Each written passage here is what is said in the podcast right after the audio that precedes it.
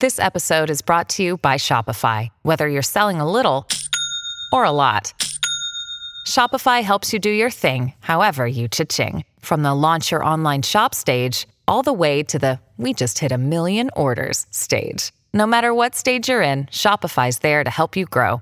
Sign up for a $1 per month trial period at shopify.com slash special offer, all lowercase. That's shopify.com slash special offer.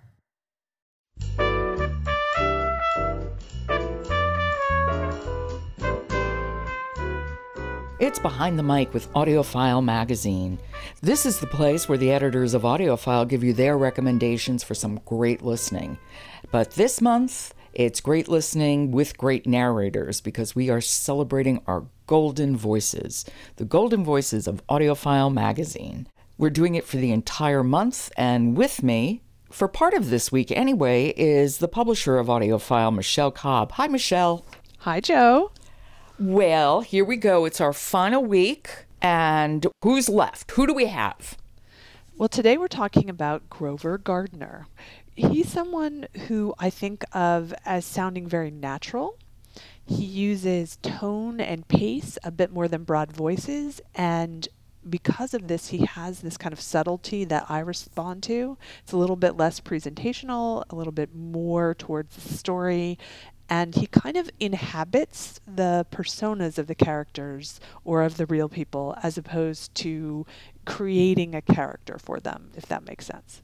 Yeah, it does make sense. He is uh, just in really I don't I don't know quite how to explain it, but just so down to earth as a reader. Yes, and I think that because he spends time on both sides of the microphone, he is a narrator, but he also casts audiobooks. I think this serves him really well as a narrator because he understands voices, he understands what works well, he understands, you know, casting, and I think that gives him a, a really interesting additional layer as he reads his own works. I think that probably makes a lot of sense. I know one of the essential listens that you suggested for Grover is the autobiography of Mark Twain. And that I hadn't heard him do before, but I listened in anticipation of our conversation. Oh my God, he sounds the way I would imagine Mark Twain to sound. Right. To me, he really gets it, and he has a sense of humor and also just kind of like a, a down hominess, if you could say that. I do feel like I'm listening to Mark Twain when I'm hearing Grover read him. So, should we hear a little bit of him do that? I think we definitely should. Do you need to set this up? Yes. In this particular clip, Mark Twain is preparing to meet Grover Cleveland, the president. Yes. Okay, here we go. It is Grover Gardner reading the autobiography of Mark Twain, Volume 1. I was always heedless. I was born heedless, and therefore I was constantly and quite unconsciously committing breaches of the minor proprieties which brought upon me humiliations which ought to have humiliated me but didn't, because I didn't know anything had happened. But Livy knew, and so the humiliations fell to her share, poor child, who had not earned them and did not deserve them. She always said I was the most difficult child she had. She was very sensitive about me. It distressed her to see me do heedless things, which could bring me under criticism, and so she was always watchful and alert to protect me from the kind of transgressions which I've been speaking of. When I was leaving Hartford for Washington upon the occasion referred to, she said, I have written a small warning and put it in a pocket of your dress vest. When you are dressing to go to the author's reception at the White House, you will naturally put your fingers in your vest pockets according to your custom, and you will find that little note there. Read it carefully and do as it tells you. I cannot be with you, and so I delegate my sentry duties to this little note. If I should give you the warning by word of mouth now, it would pass from your head and be forgotten in a few minutes. Isn't it exactly the way you think Mark Twain would sound? Yes, yes. I, I feel like I'm meeting him. It's fabulous. And another, you also suggested Collared, which is so nice. Andy Carpenter's series. That is clearly up my alley. It has dogs and detectives. Hello.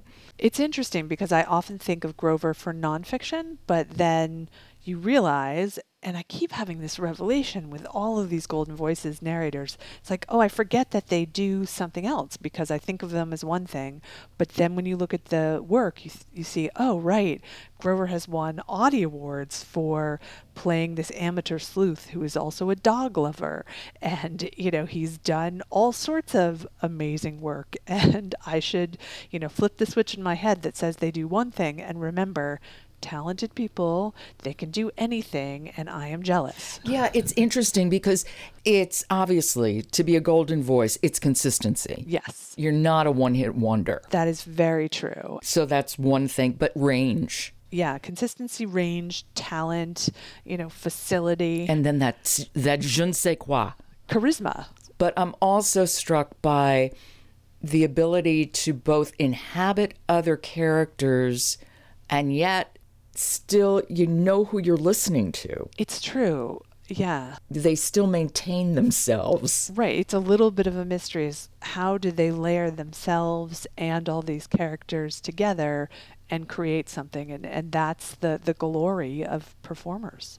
Yeah, and Grover Gardner is certainly right up there with people who can do that. You also recommended Up in the Old Hotel. Yeah, so lots of different stories told from different voices, and you can kind of see dear Grover sitting on the porch, you know, wearing a hat and telling you these tales of all these different people and enjoying a fine whiskey or something like that, you know. Yeah, no, it's really a period piece. I like Joseph Mitchell. This book is a period piece even though it's been just recently released his writing over his course of time at the New Yorker and what right. Grover Gardner has to do with this book is extraordinary because it's, you know, 80 gazillion short stories of New York City characters. So it's really quite a feat. So that is Grover Gardner as we kick off our last week of Golden Voices. Michelle, I'll talk to you later in the week. I look forward to that. This has been Behind the Mic with AudioFile Magazine. Our sponsor is Oasis Audio. Subscribe to Behind the Mic wherever you get your podcasts so you don't miss a single moment. I'm Jo Reed. Talk to you tomorrow.